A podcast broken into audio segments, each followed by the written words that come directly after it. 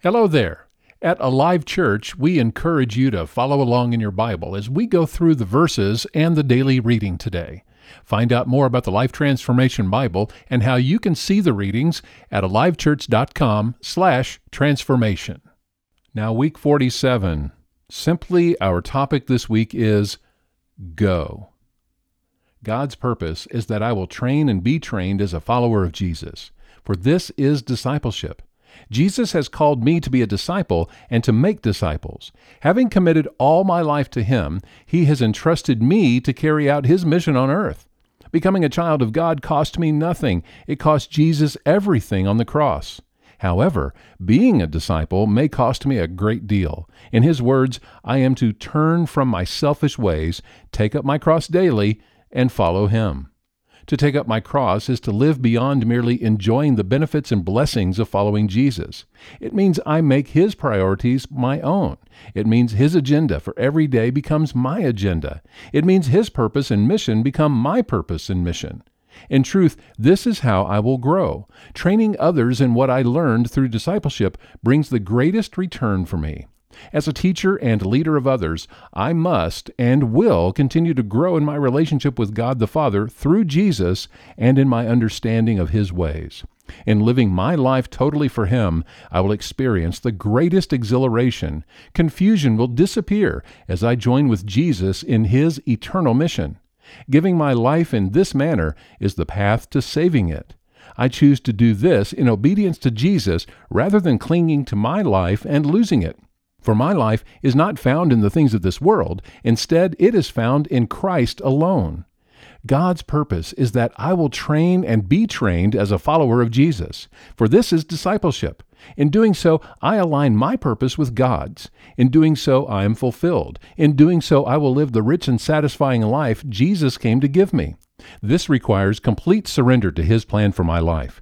His plan for me, as His disciple, is I will in turn make disciples.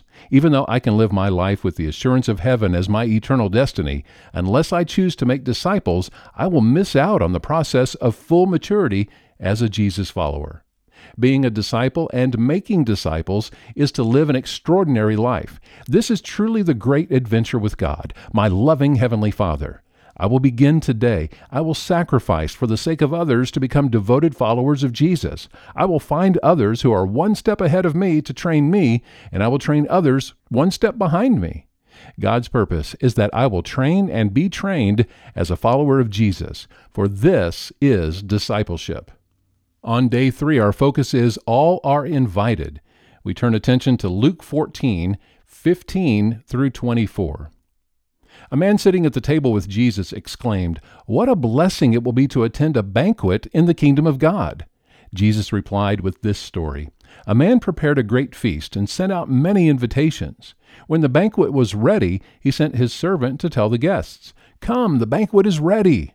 But they all began making excuses. One said, I have just bought a field and must inspect it. Please excuse me. Another said, I've just bought five pairs of oxen and I want to try them out. Please excuse me. Another said, I just got married, so I can't come.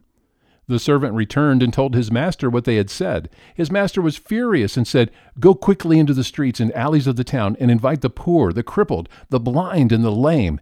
After the servant had done this, he reported, There is still room for more. So his master said, Go out into the country lanes and behind the hedges and urge anyone you can find to come, so that the house will be full for none of those I first invited will get even the smallest taste of my banquet.